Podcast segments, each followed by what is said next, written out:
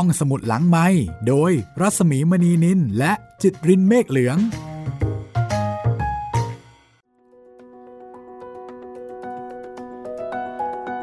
สวัสดีค่ะต้อนรับคุณผู้ฟังเข้าสู่ห้องสมุดหลังไมค์พบกันอีกเช่นเคยสวัสดีคุณจิตรินสวัสดีครับพี่หมีมาถึงตอนที่17แล้วครับผมแล้วก็เป็นตอนที่2ของอะไรแน่หนอจะได้รู้แน่ละค่ะวันนี้ว่าตกลงแล้วจะเป็นผีหลอกคนคนหลอกผีหรือว่าทั้งคู่หรือว่าคนหลอกคนผีหลอกผีอ่ะไม่แน่นะครับฟังแล้วชักจะงงๆนะคะแต่ที่แน่ๆค่ะน่าจะเป็นเรื่องของการหลอกกันนี่แหละใช่ๆนี่คือนิทานของนมส.ค่ะนี่คือชื่อหนังสือพระนิพนธ์ของกรมหมื่นพิทยาลงกรณ์นะคะซึ่งเป็นท่านเดียวกับที่นิพนธ์เรื่องนิทานเวตาลที่หลายท่านชื่นชอบแล้วก็ติดงอมแงมกันเลยตอนนี้ก็สามารถที่จะหาฟังได้นะคะเรียกว่าฟังคู่ขนานไปกับการฟังนิทานของนมส.ซึ่งก็เป็นอีกหนึ่งผลงานของท่านค่ะหาฟังได้หลากหลายช่องทางนะครับของไทย PBS Podcast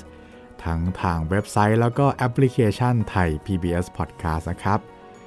ทาง Spotify Google Podcast ทาง Podbean แล้วก็ทาง YouTube Channel ไทย PBS Podcast นะครับแล้วถ้าเกิดว่าอยากที่จะพูดคุยทักทายเสนอแนะเรื่องใหม่ก็สามารถติดต่อกับเราได้3ช่องทางค่ะติดต่อมาได้เลยนะครับทางแฟนเพจ Facebook ไทย PBS Podcast แฟนเพจของพี่หมีรัศมีมณีนินแล้วก็ทาง YouTube นะครับคอมเมนต์ไว้ใต้คลิปได้เลยเอาละกลับมาที่เนื้อเรื่อง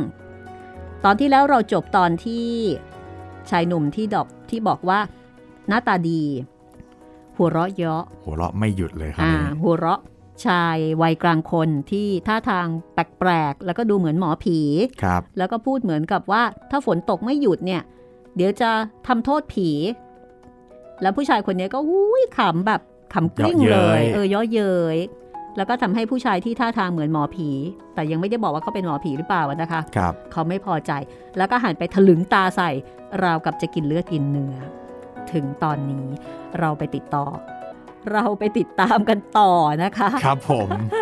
ว่าจะเกิดอะไรขึ้นไปกันเลยค่ะ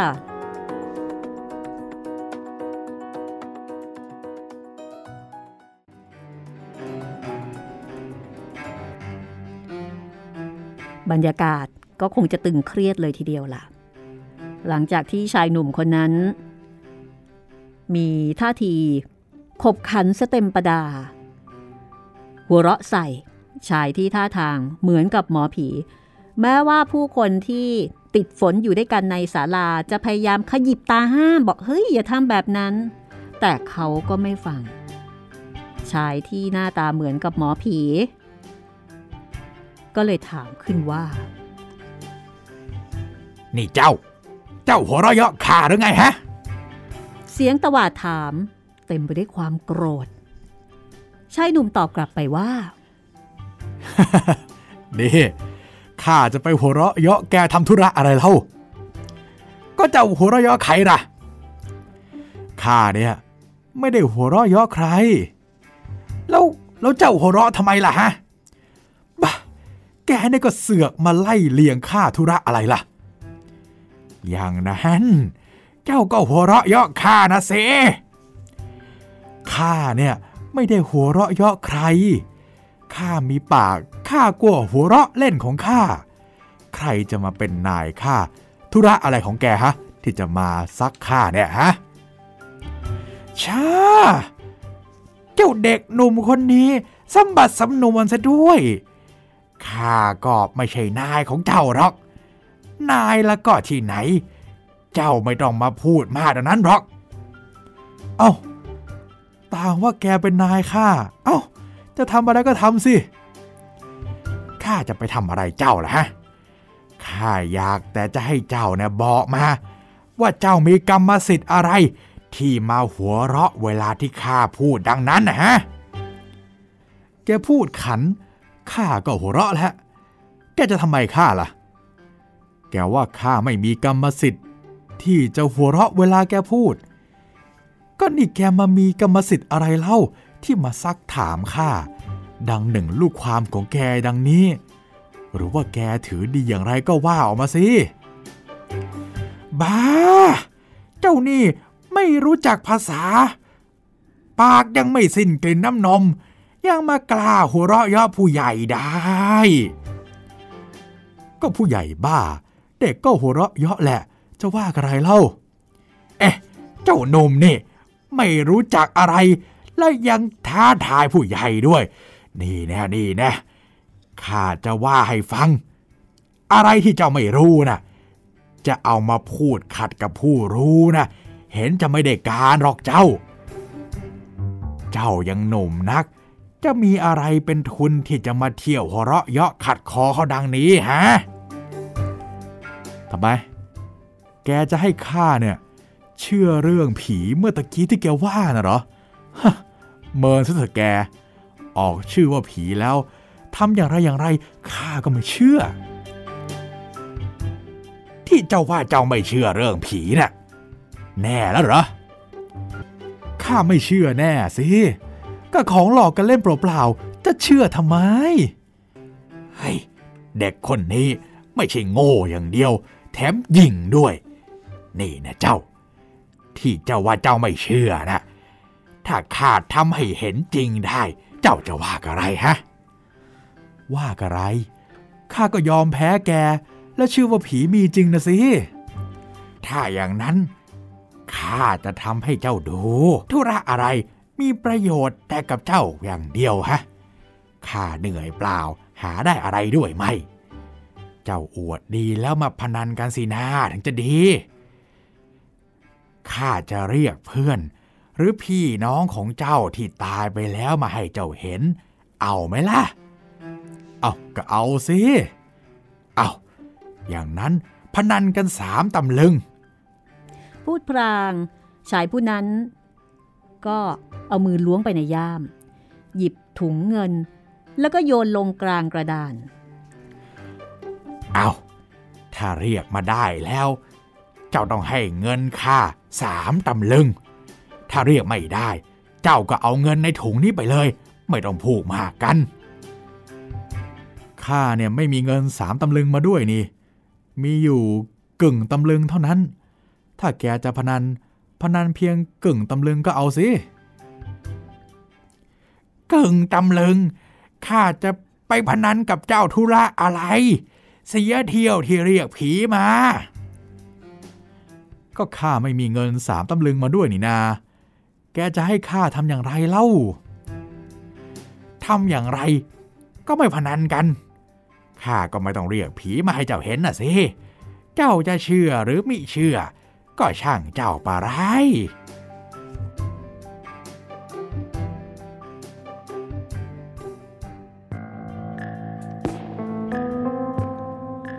ชายหนุ่มก็ยังคงยืนยันว่าเขาไม่มีเงินไม่พอมีแค่ครึ่งตำลึงและจริงๆเขาก็ไม่ได้เสียดายอะไรกับเงินที่ชายวัยกลางคนได้เรียกร้องมา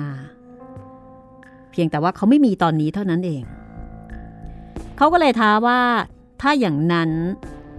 ตามไปเอาเงินที่บ้านของเขาดีไหมล่ะถ้าอย่างนั้นแล้วก็ได้เลยจะเท่าไหร่เขาก็ไม่เสียดายแล้วก็ไม่กลัวแพ้ด้วยจากนั้นก็มีการท้าทายว่าจะเอาหรือไม่เอาพร้อมบอกว่าบ้านของเขานั้นอยู่เลยวัดไปนิดเดียวเดินไม่กี่อึดใจก็ถึงคือชายคนที่อายุมากกว่าท้าทายว่าจะเรียกคนที่ตายไปแล้วให้มาเจอกันคือเรียกคนรู้จักกับชายหนุ่มที่ตายไปแล้วใครก็ได้ปลุกผีขึ้นมาให้มาเจอกันให้รู้ไปเลยว่าเขามีอำนาจแล้วก็ให้รู้ไปเลยว่าผีมีจริงแต่ต้องพนันกันชายที่ดูเหมือนหมอผีก็ไม่พอใจโดยบอกว่าไม่โอเคเลยเขาจะต้องทำให้ดูแล้วยังจะต้องเดินทางไปที่บ้านชายหนุ่มเอก ก็จะเป็นเรื่องเป็นราวเหมือนกับว่าเขาเนี่ยจะต้องไปง้อชายหนุ่มคนนั้นไม่ดีสองคนนี่ก็มีการโต้เถียงกันว่าตกลงจะยังไงกันแน่คือโต้เถียงกันไปโต้เถียงกันมาในขณะที่ชายหนุ่มก็ยังคงยืนยันว่าเขาไม่มีเงิน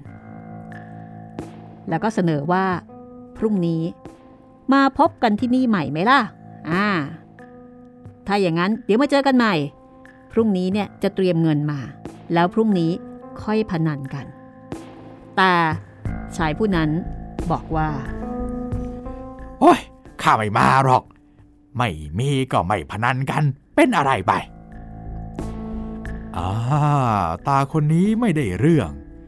นี่ข้าไม่เห็นมีอื่นนอกจากแกไม่มีอะไรจริงจะขยายแกก็แกล้งว่าท้าไปดังนั้นแกคะเนได้เท่านั้นเองว่าข้าเนี่ยไม่มีเงิน3 ตำลึงมาด้วยแกถึงกล้าท้าได้ถ้าข้ามีจริงแกก็หากล้าจะท้าไม่ป่านนี้จะจ๋องไปนานแล้วไม่อาจเล่นตัวอย่างนี้ได้หรอกเอาเถอะนะข้าจะกล้าหรือไม่กล้าก็ไม่ต้องพูดในเวลานี้เอาไว้ต่อเจ้ามีเงินเถอะถึงค่อยพูดเวลานี้ไม่เป็นไรข้าไม่อยากจะธุระกับเจ้าหรอกเจ้ามีก็มาพนันกันเจ้าไม่มีก็แล้วไปเจ้าไม่ต้องมายังโง่ยังงี้หรอกแล้วก็พยายามที่จะทำให้ข้าเรียกผีมาให้เจ้าดูเปล่าๆด้วยข้าก็พอรู้เท่าเจ้าอยู่พูดคำเดียวว่าไม่พนันกันเป็นพอในเมื่อแกไม่ยอมก็ไม่ได้พนันกันเท่านั้นข้าจะทำอย่างไรได้ข้ามีอำนาจบังคับแกได้เมื่อไหร่เล่าในเวลาที่ชายหนุ่มกับชายที่ดูเหมือนหมอผีทุ่มเถียงไม่สามารถจะตกลงกันได้ดังนี้ลุงซึ่งเป็นผู้เล่าเรื่องแล้วก็เป็นคนที่อยู่ในเหตุการณ์นั้นด้วยก็ตั้งอกตั้งใจเอาใจใส่ฟังสองคนนี่ทุ่มเถียงกันแบบจริงๆจังๆรวมไปถึงคนอื่นๆที่อยู่ในศาลาวัดที่นั่นด้วยต่างคนต่างมองดูเป็นตาเดียวอกใจเต้นตึกตักอยากจะเห็นความจริงด้วยกันทั้งนั้นอยากจะเห็นความจริงว่าตาคนนั้นแกจะเรียกผีมายังไงดูเป็นเรื่องที่พิลึกกึกกือหน้าขนพองสยองกล้าวนักหนาทีเดียวตัวของลุงเองคือตอนนั้นเป็นช่วงที่ลุงยังเด็กเป็นวัยรุ่นอยากจะให้สองคนนั่นเขาพนันกันให้รู้แล้วรู้รอดไปเลยให้เห็นเท็จเห็นจริงว่าตกลงมันเป็นยังไงกันแน่แล้วก็ไม่ใช่ลุงคนเดียวในเวลานั้นที่รู้สึกเช่นนั้นคนอื่นๆที่อยู่ณที่แห่งนั้นที่ไปติดฝนอยู่ด้วยกันก็คงคิดเช่นนั้นแต่ไม่มีใครพูดออกมาทีนี้เมื่อชายหนุ่มมีเงินไม่พอจะผันผ่อนอย่างไรแต่คนนั้นก็ไม่ยอมก็จะเป็นอันตกลงว่าจะไม่ได้พนันกันแล้วทุกคนก็จะไม่ได้พลอยเห็นไปด้วยถ้าไม่ได้พนันวันนั้นเหตุการณ์ก็จะผ่านเลยไปและจะได้เห็นการเรียกผีอีกที่ไหนเล่า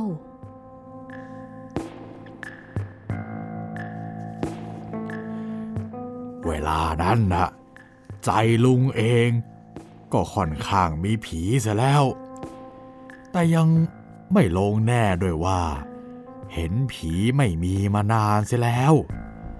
เพราะฉะนั้นจึงต้องว่าเป็นกลางๆเชื่อก็ไม่แน่ไม่เชื่อก็ไม่แน่อยู่เพราะเหตุนั้นลุงจึงอยากให้เขาพนันกันเมื่อได้เห็นหรือไม่ได้เห็นแล้วจะได้ตกลงอย่างหนึ่งอย่างใดเสียก็เมื่อมีความกระหายดังนี้แล้วทำอย่างไรจึงจะสมประสงค์ได้เล่าดังนั้นจึงต้องคิดทางอื่นร่วมกันหลังจากนั้นลุง จึงร้องบอกไปว่านี่แน่พ่อคนนั้นฉันมีเงินติดมาด้วย4 บาทเดี๋ยวฉันออกให้ถ้าคนอื่นจะช่วยกันคนละเล็กละน้อยให้ครบ12 บาทพอลุงพูดจบก็มีเสียงใครคนหนึ่งร้องขึ้นว่าเอ้าฉันมี2 บาทอีกคนหนึ่งก็ร้องขึ้นว่าฉันมี1 บาทตกลงเป็นว่าทุกคนช่วยกันออกคนละ2 บาทจนได้ครบ12 บาทเป็นอันว่าได้พนันกันจากนั้นชายดุมก็เก็บรวมเงินเข้าเอาวางไว้กับถุงของชายที่ดูเหมือนหมอผีคือได้ทุนพนันละพอฝนหายสนิทชายที่ดูเหมือนหมอผีก็ออกเดินนำหน้า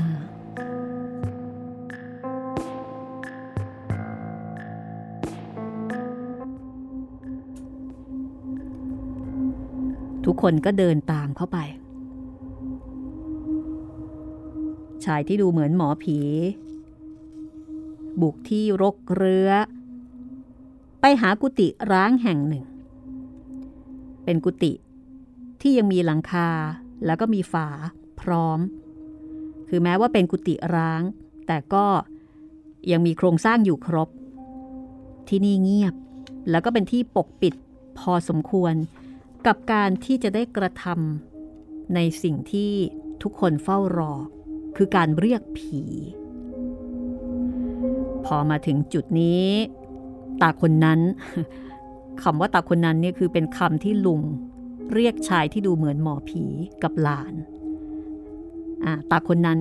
ก็หันมาบอกกับชายหนุ่มว่าเน่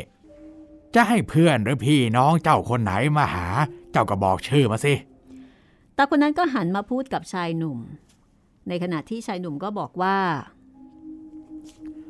ข้าอยากจะเห็นเพื่อนของข้าชื่อนายตันตายมาสัก3 ปีเศษมาแล้วฝังอยู่ในป่าช้าวัดนี่เองให้เห็นเป็นตัวจำได้นะถึงจะใช้ได้นะไม่จริงก็เอาเงินของข้าไปสิ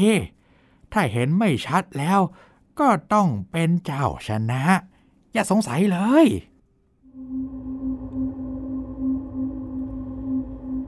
ว่าพรางตาคนนั้นก็เดินเข้าไปในห้องปิดหน้าต่างแล้วก็ใส่สลักเสียรอบห้องในเวลานั้นเพิ่งจะเป็นเวลาโพรเพรมีแสงอาทิตย์ส่องเข้าทางช่องหลังคาพอที่จะเห็นแสงทะลุลงมาได้เห็นว่าจะสว่างเกินต้องการครั้นจัดแจงข้างในห้องเสร็จเรียบร้อยคือมีการไปเตรียมสถานที่เพื่อให้เหมาะสมกับบรรยากาศการทำพิธีตาคนนั้นก็ออกมาข้างนอกแล้วก็มาบอกกับชายหนุ่มว่านี่เข้าไปข้างในห้องสิชายหนุ่มก็เข้าไปตามคำบอกของตาคนนั้นทุกคนก็จะเฮตามเข้าไปด้วยคืออยากดูแต่ตาคนนั้นห้ามเอาไว้บอกว่าอย่าเข้าไปเข้าไปไม่ได้อยู่ข้างนอกนี่เถอะประเดี๋ยวก็เห็นหรอกอย่ากลัวไปเลยคือตาคนนั้นก็ห้ามเป็นพลวันทีเดียวอนุญาตให้ชายหนุ่มเข้าไปข้างในได้เพียงแค่คนเดียวดังนั้นทุกคนก็เลยต้องอยู่ข้างนอกห้องคืออยู่ข้างนอกกุฏิร้างซึ่งเป็นที่ทำพิธีชายผู้นั้นก็เข้าห้องปิดประตูขัดสายอยู่ข้างนอกเสียแล้วก็ร้องกำชับชายหนุ่มซึ่งตอนนี้อยู่ในกุฏิร้างเพียงคนเดียวกำชับบอกว่าให้ระวังตัวแล้วก็คอยดูเถอะอย่าเพิ่งรีบกลัวเสียตั้งแต่แรกเดี๋ยวจะไม่ได้เห็นอะไรดีพอพูดเท่านั้นแกก็เริ่มร่ายมนต์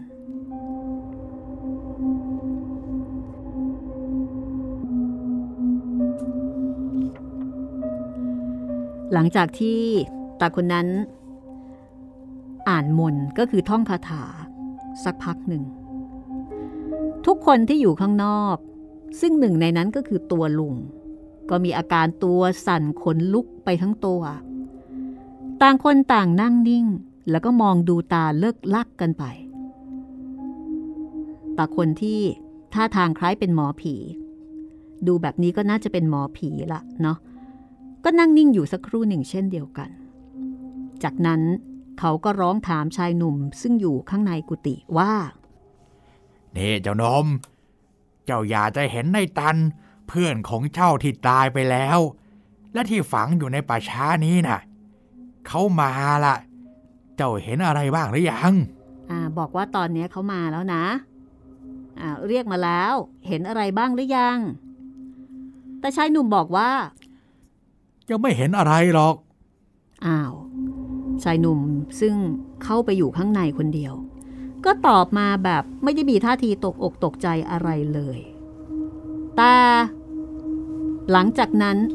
เขาก็บอกว่าอ๋อเห็นแล้วมั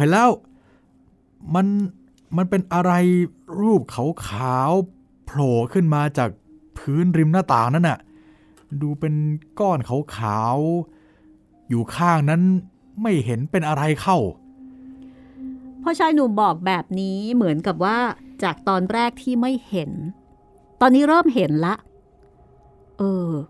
บอกลักษณะรูปร่างว่าเป็นขาวๆก้อนๆแต่ยังไม่เห็นรายละเอียดว่าตกลงมันคืออะไรพอพูดแบบนี้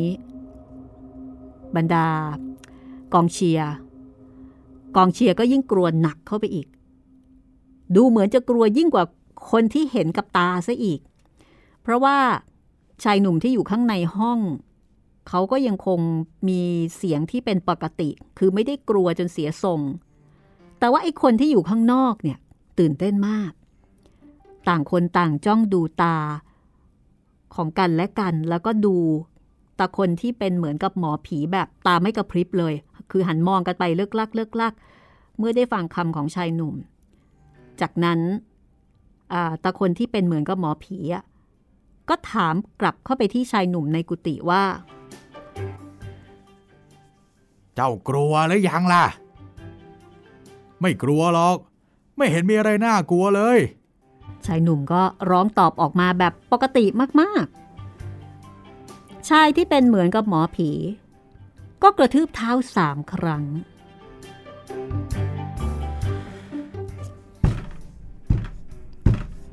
จากนั้นแกก็อ่านมนต์อีกคือว่าคาถาใหม่อีกครั้งหนึ่งบรรดากองเชียร์ก็ตกใจอยู่อย่างเดิมจริงๆต้องบอกว่าเพิ่มเติมคือความตื่นเต้นที่มากขึ้นตอนนี้หายใจกันแบบแทบไม่ค่อยออกเลยทีเดียวบางคนถึงกับหอบคือหายใจมากไปกว่าธรรมดาแสดงให้เห็นว่ามนุษย์เรานี้ต่างคนต่างก็มีกิริยากลัวที่ต่างๆกันสักพักตาคนที่เหมือนหมอผีก็ร้องถามชายหนุ่มอีกครั้งหนึ่งยังไงเห็นอะไรบ้างหรือเปล่าไอ้รูปขาวๆนั่นมันสูงขึ้นมาอีกเป็นรูปเหมือนรูปคนแล้วล่ะมีผ้าคลุมหัวด้วย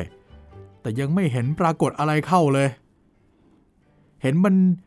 นิ่งอยู่ริมหน้าต่างที่มันโผล่ขึ้นมานั่นเองแหละเอาแล้วกลัวหรือยังฮะจำในตันได้หรือยังกลัวอะไรเล่าจำได้ที่ไหนไม่เห็นจริงสักหน่อยเกือบกลัวดอกกระมังโอ้ยไม่เกือบหรอกให้เห็นจริงสินะยังไม่เกือบก็คอยดูเถอะยังไม่ทันบอกว่าเกือบก็จะบอกว่ากลัวทีเดียวซะอีกกลัวก็กลัวอย่างเดียวอย่าตกใจมากนักนะตกใจมากเลยตายด้วยสองคนนั้นก็มีการท้าทายกันทางฝ่ายชายหนุ่มก็ดูเหมือนว่าจะไม่ได้ตกใจอะไรมากมายกับสิ่งที่เห็นแต่หมอผีก็ยืนยันว่าเดี๋ยวจะทำให้เห็นมากกว่านี้อย่าตกใจตายก่อนก็แล้วกันว่าเท่านั้นแล้วแกก็อ่านมนต์ต่อไปอีก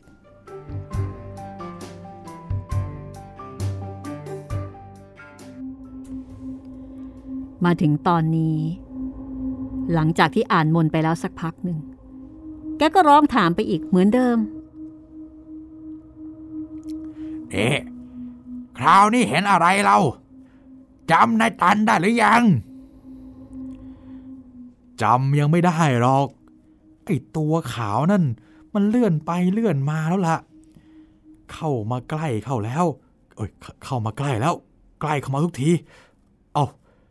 เลิกผ้าคลุมหัวแล้วล่ะอ๋อนายตันจริงๆแหละจำได้ทีเดียวเข้าไปข้างฝาแล้วอ๋อเขียนชื่อเขียนด้วยนิ้วมือเอ๊ะทำไมเส้นแดงล่ะเห็นจะเป็นเลือดกระมังเอ้ากลับหันหน้ามาทางนี้แล้วนี่กลัวหรือยังล่ะยังไม่กลัวหรอกชายหนุ่มร้องตอบแต่ว่าน้ำเสียงตอนนี้ดูเครือลงไปมากต่างจากก่อนหน้านี้ที่ดูแจ่มใสเหมือนกับไม่กลัวเลยตอนนี้เหมือนกับเริ่มกลัวบ้างแล้วเพียงแต่ว่าคงเป็นคนใจกล้ายังไม่ยอมรับเท่านั้นเองในขณะที่บรรดากองเชียร์ซึ่งนั่งอยู่ข้างนอกนั้นอยู่ในสภาพที่พูดไม่ออกเลยดูเหมือนว่าเกือบจะหลับตาปีกันอยู่แล้วซึ่งก็รวมไปทั้งคุณลุงที่เป็นคนเล่าเรื่องด้วยคราวนี้คนทำพิธีก็โบกมือไปมาจากนั้นก็ตบมือ3ที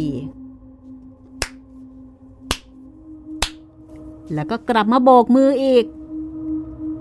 ทำท่าทำทางน่ากลัวสักครู่แกก็อ่านมนต์อีกเวลาผ่านไปสักพักแต่คนที่เป็นเหมือนหมอผี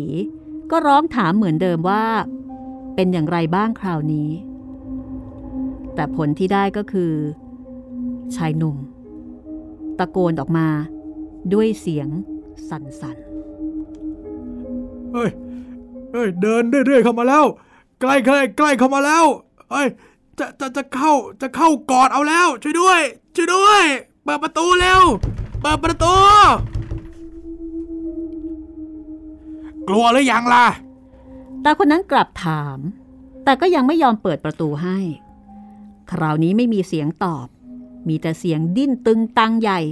ราวกับห้องจะพังไปเหมือนกับมีการต่อสู้กันอยู่ในห้องนั้นพอเสียงนั้นหยุดลงก็มีเสียงกรนโครกครากสักครู่หนึ่งแล้วก็หยุดเงียบไป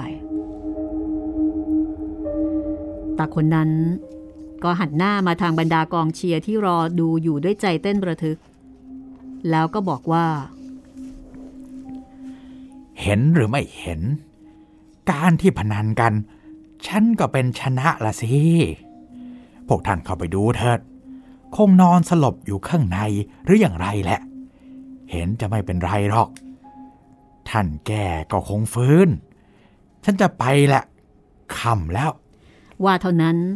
ตาคนที่เป็นเหมือนหมอผีคนนี้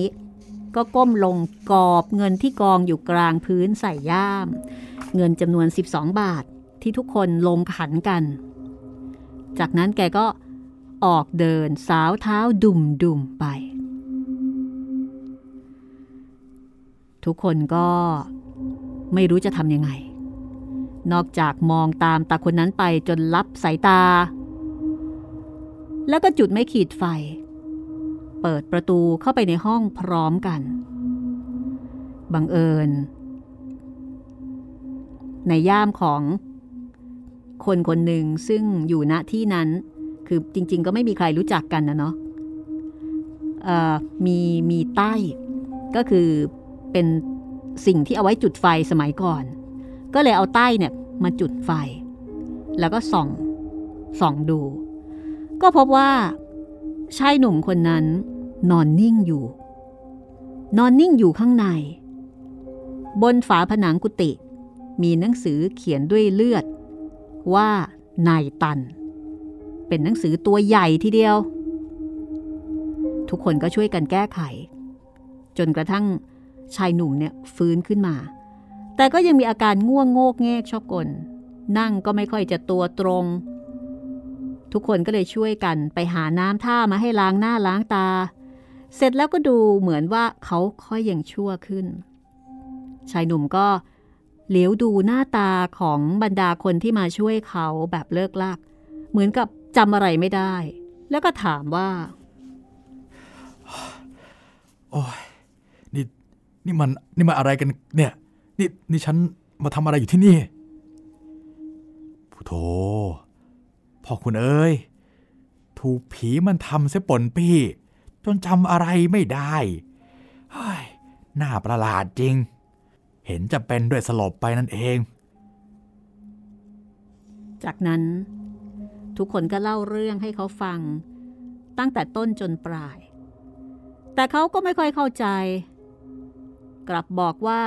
จำได้รางๆเหมือนกับฝันช่วยเล่าอีกทีเถิดทุกคนก็เล่าซ้ำอีกว่าเกิดอะไรขึ้นบ้างคราวนี้เขาจำได้ตลอดทีเดียวแต่กลับตาขวางขบเคี้ยวเคี้ยวฟันโกรธตาคนนั้นเสียเต็มประดาแล้วไอ้ตาคนนั้นมันหายไปไหนอะทุกคนก็ชี้ทางให้ว่าไปทางโน้นไอ้ตาคนนั้นไม่ได้การละต้องแก้แค้นให้ได้ว่าเท่านั้นชายหนุ่มก็ฉวยไม้ตะพดอันใหญ่ที่เขาถือมาแล้วก็ออกวิ่งตามตาคนนั้นคือตาหมอผีไปจีทีเดียวคือวิ่งตามไปอย่างเร็วจีคราวนี้หลังจากที่ตาคนที่เป็นเหมือนหมอผีไปแล้วชายหนุ่มก็วิ่งตามไปแล้วจะไปฆ่าแกงกันที่ไหนอย่างไรก็ไม่สามารถที่จะล่วงรู้ได้และถึงต่อมาก็หาได้ทราบข่าวอันใดไม่คนอื่นๆที่พบกันวันนั้นภายหลังก็ยังคงมาพบกันบ้างครั้งสองครั้งแต่ตาคนนั้นกับชายหนุ่มนั้นไม่ได้มีโอกาสพบปะกันอีกเลยในเวลานั้นเป็นเวลาดึกประมาณ20:00เศษแล้วทุกคนก็พูดกันคนละคำสองคำบางคนก็ได้สติว่าอะไรแน่เนาะประเดี๋ยวต่างคนก็แยกกันไปบางคนที่มาคนเดียวและที่ไม่ได้สติเห็นจะนึกกลัวผีตัวสั่นไปตามทางเป็นหน้าเล่ามาถึงตรงนี้ลุงก็บอกกับหลานว่านี่แหละหลานเรื่องผีที่ลุงเคยพบเห็นมานะมันเป็นอย่างนี้แหละเจ้าจะเห็นเป็นอย่างไรเจ้าหลานคนเล็กซึ่งตอนนี้ขนลุกซ่าไปทั้งตัวก็บอกว่าก็คุณลุงเห็นมาออกอย่างนั้นแล้วคุณลุงยังไม่เชื่ออีกหรือครับก็ลุงมาตรองไม่เห็นจริงนะสิถึงไม่เชื่อทำไมคุณลุงถึงไม่เห็นจริงเล่าขอรับหลานคนใหญ่ก็สงสัยตามหลานคนเล็กก็เจ้าจำเรื่องที่ลุงเล่านี้ได้หรือไม่เล่าจำได้ขอรับจำได้ก็ไปตรึกตรองเอาเองสิลุงได้ว่าไว้แต่แรกแล้วว่าจะไม่อธิบายให้เจ้าต้องไปคิดดูเองลุงจะไม่อธิบายตามที่ลุงว่าไว้นั้นผมตรึกตรองไม่ออกนี่ขอรับที่ไอ้ข้อไอ้เขียนมันว่าผีหลอกนะจะว่ามันหลอกผมไม่ใช่ผีหลอกมันก็เอาเถอะเป็นได้แต่ว่านี่คุณลุงก็เห็นเองอะไรเองทั้งนั้นทำไมคุณลุงถึงไม่เชื่อตัวคุณลุงเองเล่าขอรับใครว่าล่ะลุงบอกว่าลุงเห็นผีเองเมื่อไรเล่าก็ไหนคุณลุงว่าคุณลุงก็อยู่นั่นด้วยเล่าขอรับคนอื่นก็หลายคนไม่ใช่แต่ตัวคุณลุงคนเดียวเมื่อไหร่ถึงอยู่นั่นก็ลุงบอกแล้วว่าลุงเนี่ยตรึกตรองไม่เห็นจริงลุงจึงไม่เชื่อก็ทำไมถึงไม่เห็นจริงเล่าขอรับนี่ลุงบอกว่าจะไม่บอกแล้วนะทำไมมาเซ้าสีอีกเจ้าจำเรื่องที่ลุงเล่าก็ได้แล้วเจ้าต้องไปคิดเอาเองจะเชื่อหรือไม่เชื่อก็ได้ทั้งสองทางก็ผมเชื่อนี่ขอรับเชื่อก็เชื่อเถอะตามใจเจ้าจำแต่เรื่องไว้แล้วคิดดูบ่อยๆว่า อะไรแน่นอก็แล้วกัน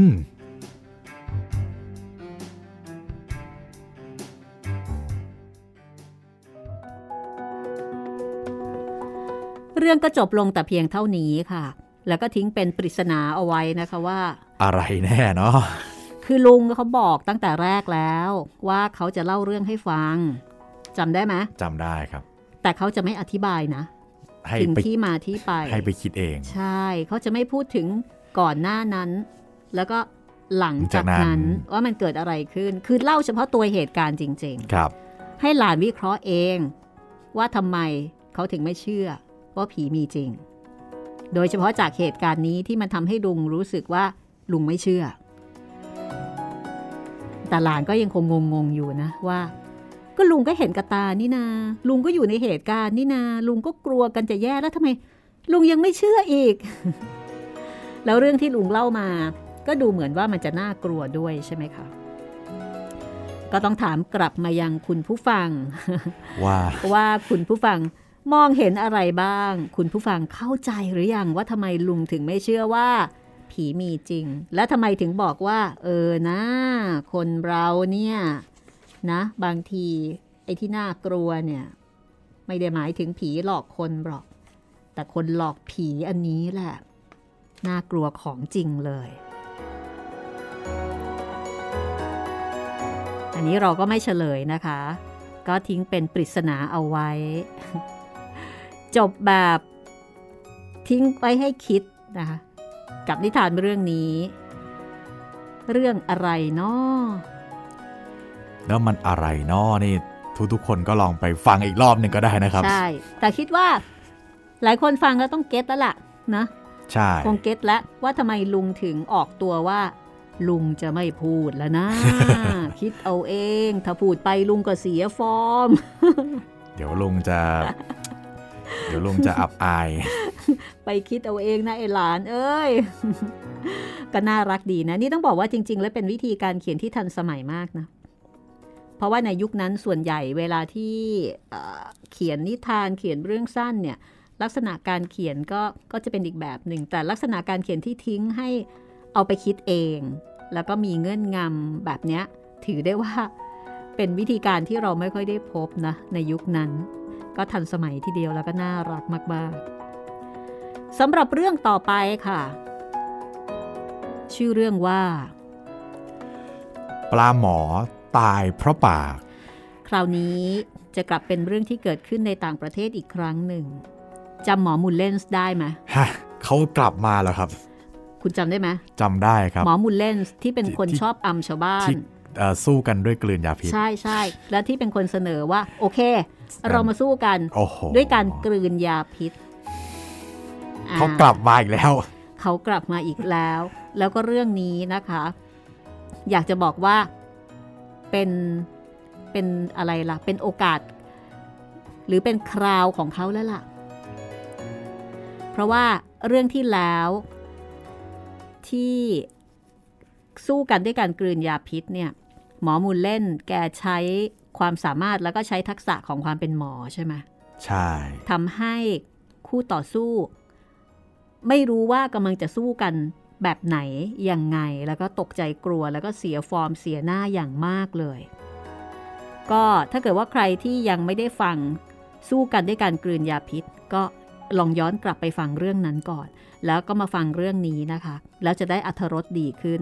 หรือว่าจะฟังเรื่องนี้ก่อนก็ได้เพราะว่าเนื้อหามันไม่ได้ต่อกันมันไม่ได้เชื่อมแค่ตัวละครเหมือนกันมันเชื่อมตัวละครเท่านั้นเองแต่เนื้อเรื่องเนี่ยมันคนละเรื่องกันเลยแต่ว่าชื่อเรื่องคิดว่าคงเดาได้ไม่ยากนะคะเรื่องนี้ไม่ได้ซับซ้อนเหมือนกับเรื่องที่ผ่านมาปลาหมอตายเพราะปากมูลเลนส์เป็นหมอค่ะครับนะคะเป็นหมอทหารด้วยในเรื่องนี้เรื่องราวจะเป็นอย่างไรก็ติดตามกันได้ในตอนต่อไปค่ะแต่แอบกระซิบไปก่อนนะคะเป็นเรื่องที่เกี่ยวกับความรักค่ะอีกแล้วเกี่ยวกับเรื่องของการชิงรักหักสวาทครั้งที่แล้วก็เป็นการครั้งที่แล้วไม่ได้เป็นการชิงรักหักสวาทนะเป็นเกี่ยวกับพูดจาแบบไปดูถูกผู้หญิงที่เป็นแฟนของคนอื่นให้เขาได้รับความอับอายแต่ว่าคราวนี้ เกี่ยวกับเรื่องของความรักโดยที่หมอมูลเล่นเองเข้ามาเกี่ยวข้องมีส่วนร่วมด้วยคือเป็นเรื่องของเขาอะครั้งที่แล้วเนี่ยแกไปเผือกพูดง่ายๆครับแกไปหาเรื่องชาวบ้านเขาครั้งนี้จะเป็นเรื่องของแกค่ะปลาหมอตายเพราะปากเรื่องนี้ก็สนุกอยากให้ได้ฟังกันอย่าลืมนะคะสามารถติดต่อกับห้องสมุดหลังไมค์ได้ในกรณีที่คุณฟังแล้วอยากจะทักทายติชมหรือว่าเสนอเรื่องใหม่3ช่องทางด้วยกันค่ะทางแฟนเพจ Facebook ไทย PBS Podcast นะครับแฟนเพจของพี่หมีรัศมีมณีนินแล้วก็ชาว YouTube ครับคอมเมนต์กันมาใต้คลิปได้เลยนะครับมีคุณผู้ฟังท่านนี้ค่ะคุณสวัสดิพงศ์นะคะบอกว่าสวัสดีครับคือวันก่อนเจอเรื่องเล่าเรื่องกรุงสยามในคลับเฮาส์ห้องหนึ่งครับพอค้นหาจากภาพที่เอามาลงจึงทราบว่านำมาจาก YouTube อีกทีแต่ไม่ใช่จากเพจทางการของไทย PBS เลยกลับไปฟังนิทานทองอินใน Spotify ครับจริงๆตามมาแล้วหลายเรื่องทั้งสองท่านดูแลสุขภาพด้วยครับจะได้มีสาระบันเทิงดีๆให้ฟังกันนานๆปลอทีแรกหลงดีใจเข้าใจไปเองว่าจะได้ฟังจากคลับเฮาส์ด้วยเสียอีกครับก็คือมีคนเอาไปลงคลับเฮาส์นะคะแต่อันนี้ไม่ได้เกี่ยวกับทางไทย PBS นะครับคุณสวัสดิพงศ์ก่อนหน้านี้เขียนมาบอกว่าเคยเห็นห้องสมุดหลังไมค์ผ่านตามาก็หลายๆครั้งใน Spotify แต่ก็ไม่เคยเข้าไปลองฟังเลยจนเปิดเข้าไปเจอ Hannibal ค่ะเรื่องนี้เรื่องแรกแล้วก็ติดตามฟังมาเรื่อยๆเช่นสตรีในสมัยพุทธกาลไซอิ๋วเมฟลาเวอร์จนมาถึงเบ้งเฮกก็ฟังสลับเป็นเรื่องๆไปอยากจะฟังโครงกระดูกในตู้โดยท่านคึกฤทธิ์เพราะว่าเคยอ่านผ่านๆตามาบ้างแต่เพราะหนังสือที่เคยมีหายไปจึงอยากรู้เรื่องราวในหนังสือนั้นอีกครั้งครับขอบคุณครับก็โอเคนะคะขอบคุณที่เสนอมารับเอาไว้ค่ะอันนี้ก็คือส่งมาในอินบ็อกซ์ของเพจรัศมีมณีนินนะคะคุณผู้ฟังที่อยากจะพูดคุยกันในแบบนี้ก็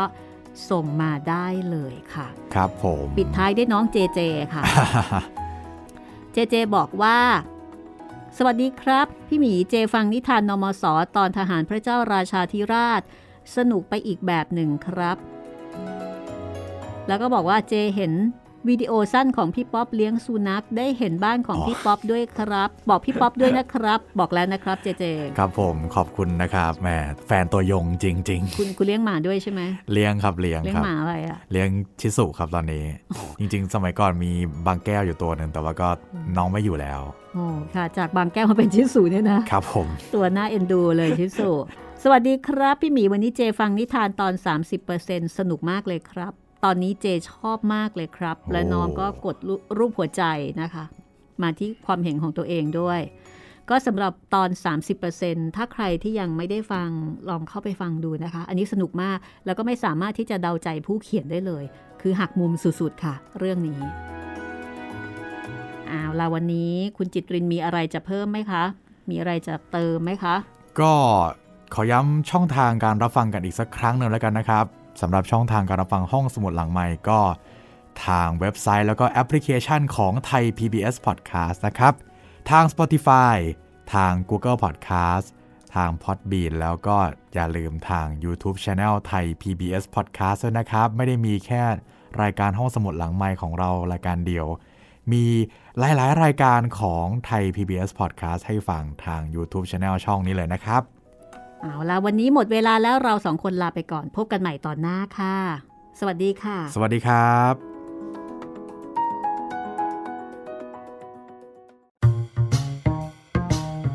ับห้องสมุดหลังไมค์โดยรัศมีมณีนินและจิตรินเมฆเหลือง